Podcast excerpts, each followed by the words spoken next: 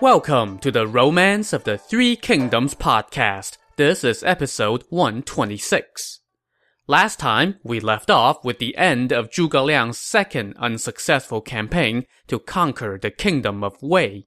That was in the winter of the year 228. While Zhuge Liang regrouped at his base in Hanzhong, the Wei supreme commander Cao Zhen was forced to return to his capital to recover from an illness. So things were temporarily quiet on the Shu and Wei borders. But something big was stirring in the southeast, in the kingdom of Wu. Word of Zhuge Liang's second expedition soon reached Wu. Hearing that Cao Zhen had once again suffered casualties, the officials of Wu all asked their lord, Sun Quan, to launch their own northern campaign to conquer the heartlands. But Sun Quan wasn't so sure. The senior official Zhang Zhao, however, told him that there was something important he needed to take care of before he could go to war. I have recently heard that a phoenix was spotted in the mountain to the east of our capital, and that a green dragon was seen in the waters of the great river, Zhang Zhao said. Your lordship's virtue matches that of the ancient sage kings Yao and Shun, and your wisdom is the equal of the great kings of the Zhou dynasty. You should ascend to the imperial throne and then launch the campaign. So remember that at this point, even though Wu was basically its own political entity, Sun Quan was still technically not an emperor. I think the last title he got was just the king of Wu, which was still a rung below emperor. Well, he's going to take care of that right now, as all the officials chimed in in agreement with Zhang Zhao. So they picked out an auspicious date and set up an altar to the south of the capital Wuchang. Sun Quan ascended the altar and declared himself emperor. He dished out posthumous imperial titles to his father, mother, and older brother. His son, Sun Deng, was named the heir apparent. Sun Quan also appointed the sons of two senior officials as assistants slash guides to his heir. These were Zhuge Ke, the eldest son of Zhuge Jin, and Zhang Xiu, the second son of Zhang Zhao. Zhuge Ke will play a prominent role in our story later on, so keep his name in mind. He stood about five foot three, so certainly not among the taller guys that we've met in the novel. But he was very smart and was always ready with some quick-witted repartee, which made Sun Quan adore him. When Zhuge Ke was about six years old, he accompanied his father to a banquet with Sun Quan. During the feast, Sun Quan, noticing how long Zhuge Jin's face was, decided to have a little fun at his official's expense. He ordered his men to bring a donkey into the banquet hall, and then he wrote on the donkey's face, in chalk, the words Zhuge Jin. Everybody burst out laughing at this rather mean-spirited joke. While everybody was laughing at his father, Zhuge Ke stood up grabbed the chalk and added another word to the donkey's face. When the people in attendance saw what he had written, they were all stunned. The poor donkey's face now said, Zhuge Jin's donkey. Sun Quan was delighted with Zhuge Ke's wit, so he awarded him the donkey. On another occasion, Sun Quan was feasting again with his officials, and he ordered Zhuge Ke to be the cupbearer who was responsible for going around and offering every guest a toast. When Zhuge Ke came to Zhang Zhao, the most senior official in Sun Quan's court, Zhang Zhao refused to drink, declaring, This is not the proper custom for nourishing one's old age. Sun Quan immediately seized upon this as an opportunity to test Zhuge Ke. He asked Zhuge Ke if he could find a way to make Zhang Zhao drink. Zhuge Ke accepted the challenge. He turned to Zhang Zhao and said, Sir, long ago, the great adviser Jiang Ziya was 90 years old, and still he carried the signal banner and steadied the battle axe, and he never once called himself old. And yet you, sir, are always in the rear on the field of battle and always in the front on the days of feasting. So how can you claim that you are not nourishing your old age? Well, Zhang Zhao had no response to that, so he had no choice but to drink. Seriously, I think the novel just delights in making an ass out of Zhang Zhao. Whether it's his cowardly advocacy for surrendering to Cao Cao, his baseless questioning of a fellow official's loyalty, or his myriad second-rate schemes. But still, he had served the house of Sun faithfully for decades, and he had earned a place that ranked even higher than the highest ministers, and that was why Sun Quan also made his son, Zhang Xiu, an assistant to the crown prince. While he was at it, Sun Quan also appointed the senior official Gu Yong as his prime minister, Lu Xun as his senior commander, and charged them with helping the crown prince defend the capital Wuchang. This done, Sun Quan himself returned to the city of Jianye, where he assembled his court to discuss the coming campaign against Wei. But now, Zhang Zhao spoke up against launching an invasion. Your Highness has just ascended to the imperial throne, and therefore you should not go to war so soon, Zhang Zhao said. The thing to do now is to develop your civil rule and lay down the weapons of war. Build schools to settle the people's minds, renew the alliance with Shu, and agree to sharing the empire with them. Play the long game. Sun Quan consented to this plan, so he dispatched an envoy to the riverlands to see the Shu emperor Liu Shan. The envoy informed Liu Shan that, hey, our lord is now an emperor too, and we would like to continue our alliance with you. Liu Shan then consulted his court about the matter. Now, you might think that this was no big deal. After all, we have had three distinct states for quite a while now, and Shu and Wu had renewed their alliance for years, so what did it matter what Sun Quan was calling himself now?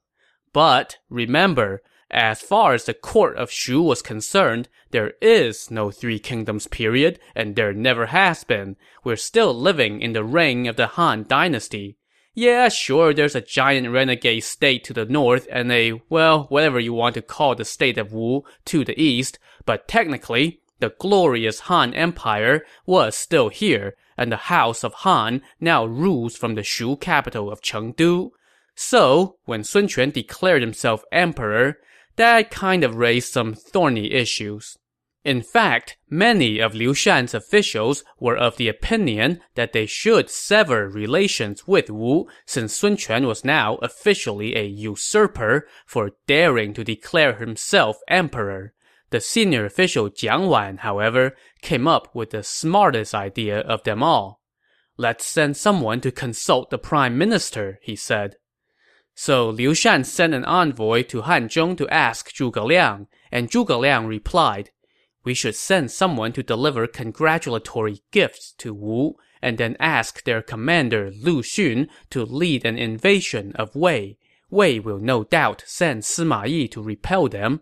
While Sima Yi is occupied in the south, I will march out from Qi Mountain again, and Chang'an will be within our grasp.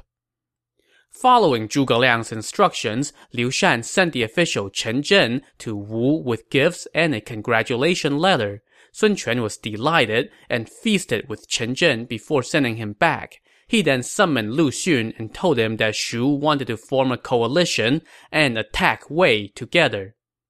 But Lu Xun said, Zhuge Liang suggested this because he is wary of Sima Yi.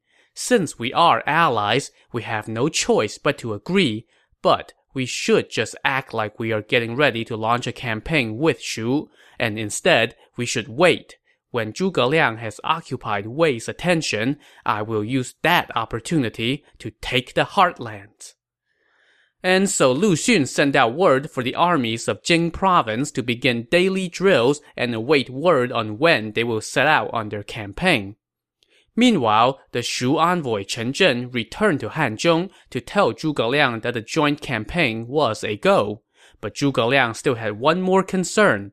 The last time he headed north, he was stymied at the passage of Chencang by the Wei general Hao Zhao. So this time, before heading out, he first sent scouts to see what's been going on at Chencang.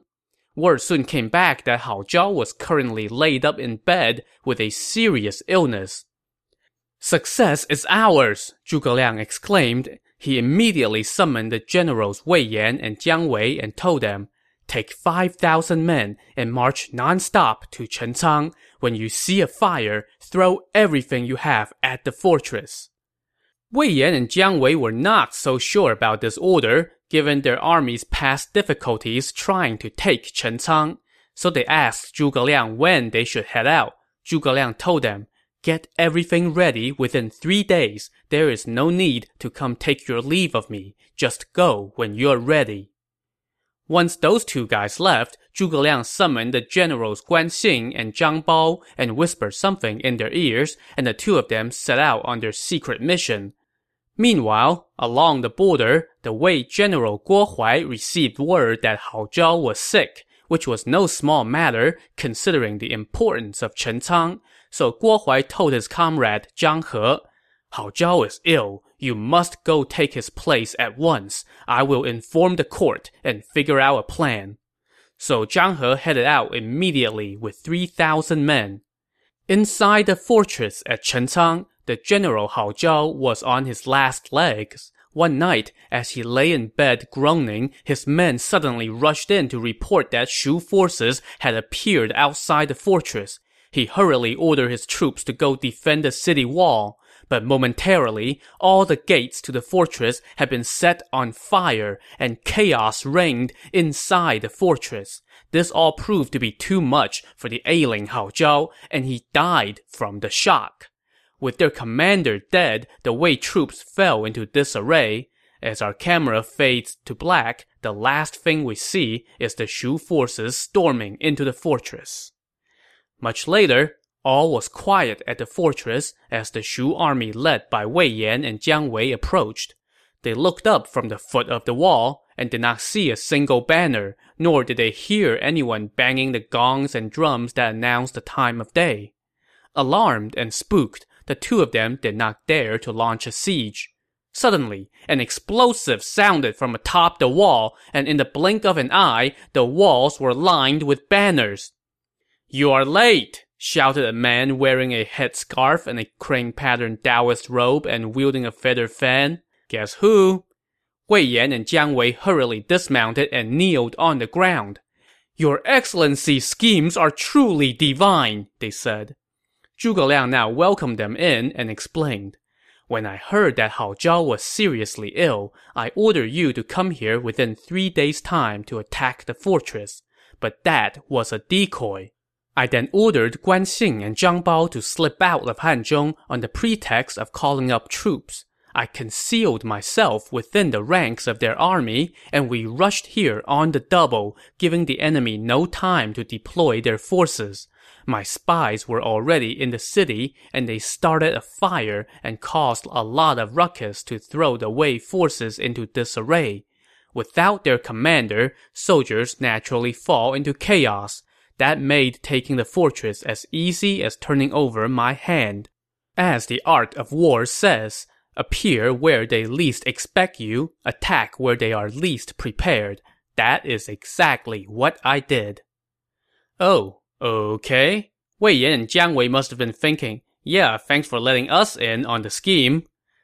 Seeing that his one-time nemesis Hao Zhao was dead, Zhuge Liang allowed his family to escort his coffin back to Wei territory out of admiration for the man's loyalty. He then turned to Wei Yan and Jiang Wei and told them, Don't bother taking off your armor. Lead your troops to go attack San Pass at once. The troops defending the pass will flee at the sight of you. If we delay, enemy reinforcements will arrive at that pass, making it difficult to take. So Wei Yan and Jiang Wei headed out immediately for San Pass, and sure enough, the Wei troops there fled as soon as they arrived. Wei Yan and Jiang Wei were just about to take a breather when they saw a giant dust cloud in the distance. The Wei reinforcements were approaching, so the Shu army had gotten there just in the nick of time, and both officers were once again impressed with Zhuge Liang's foresight. From the command tower on the pass, Wei Yan and Jiang Wei saw that the approaching enemy forces were being led by the general Zhang He, who had been on his way to replace Hao Zhao. So they deployed their troops to fortify the pass. Seeing his way blocked by the enemy, Zhang He ordered his troops to fall back. Wei Yan now gave chase and routed Zhang He's army, slaughtering a great many soldiers. Wei Yan and Jiang Wei then sent word of their success to Zhuge Liang.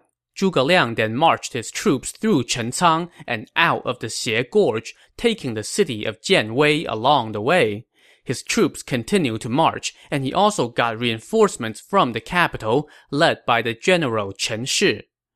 Having marched out of Qi Mountain again, Zhuge Liang now set up camp, assembled his officers, and told them, My previous two excursions from Qi Mountain were not successful, and now we are here again.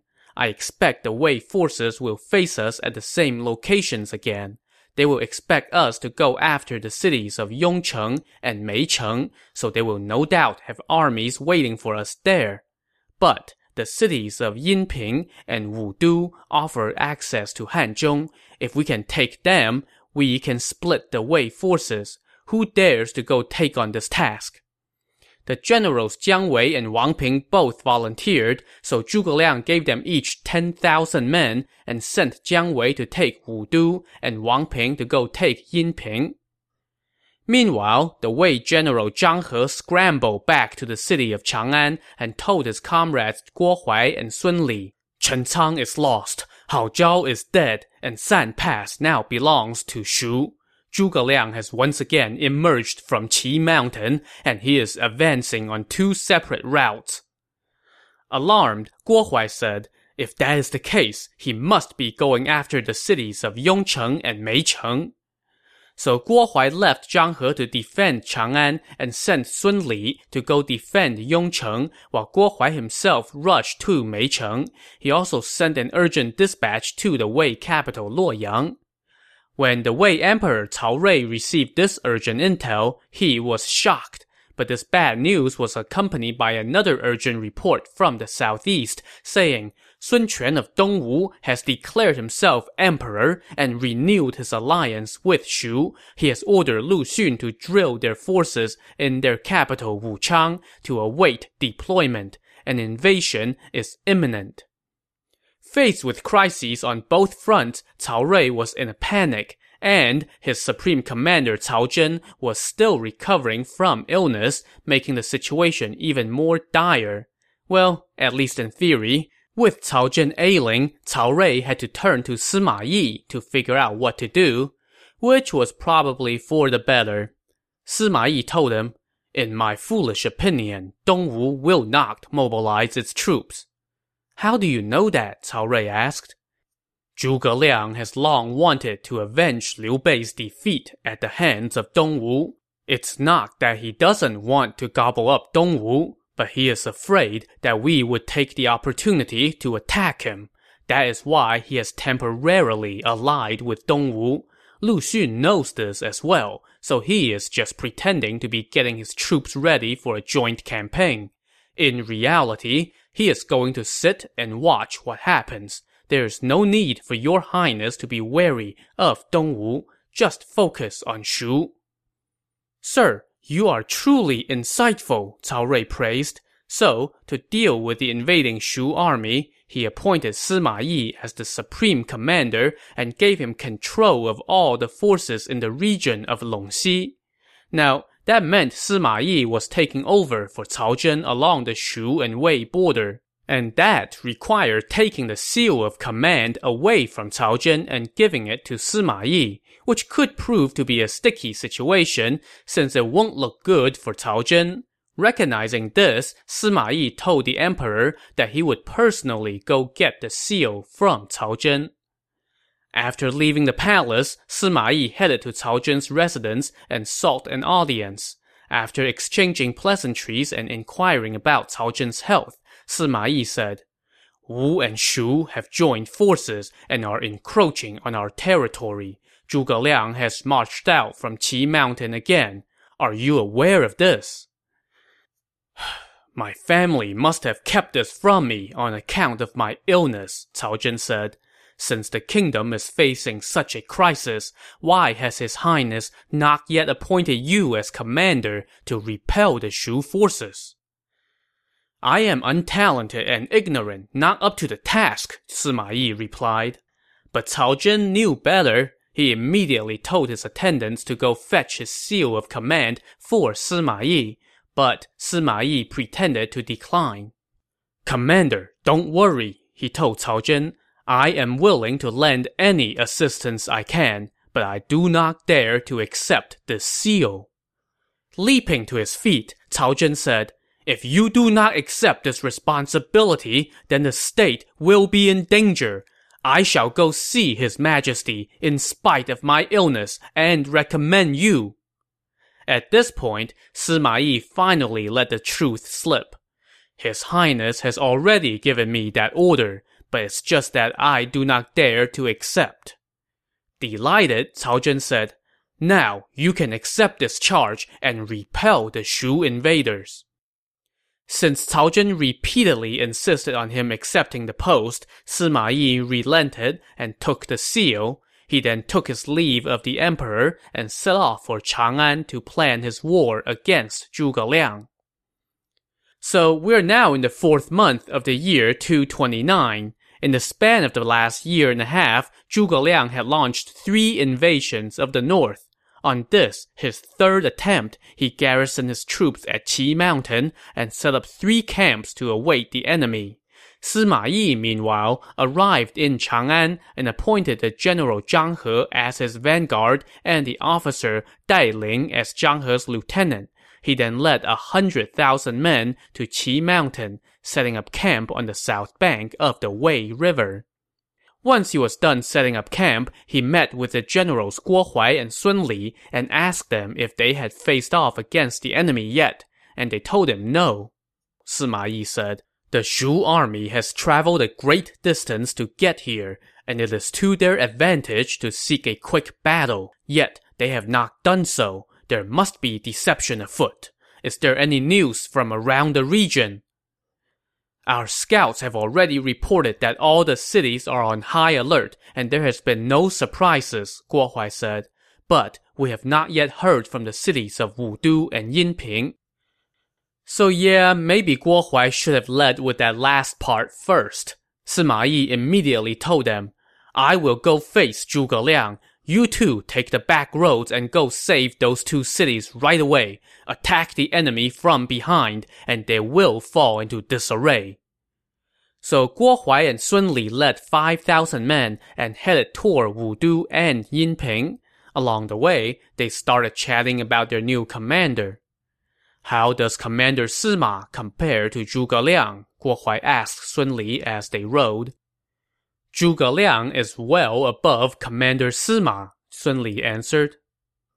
That may be so, but our commander showed with his plan that he possesses uncommon intelligence, Guo Huai countered. If the Shu forces are attacking those two cities, then they will naturally fall into chaos if we attack from behind.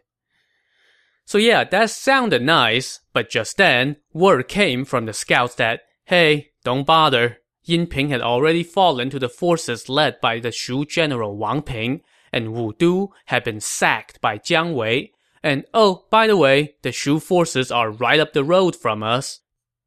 They have already sacked the cities, so why are their troops still stationed outside? Sun Li wondered. This must be a trap. We should retreat at once.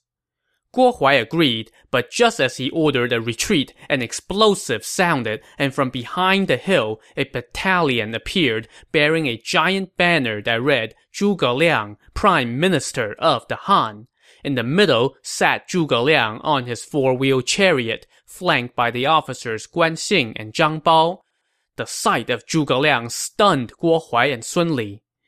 Stop where you are, Zhuge Liang said with a big laugh.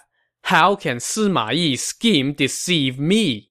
He has been sending people to give battle every day, all the while sending you two to attack our rear. But Wudu and Yinping already belong to me. Why have you not surrendered yet? Do you really want to fight me?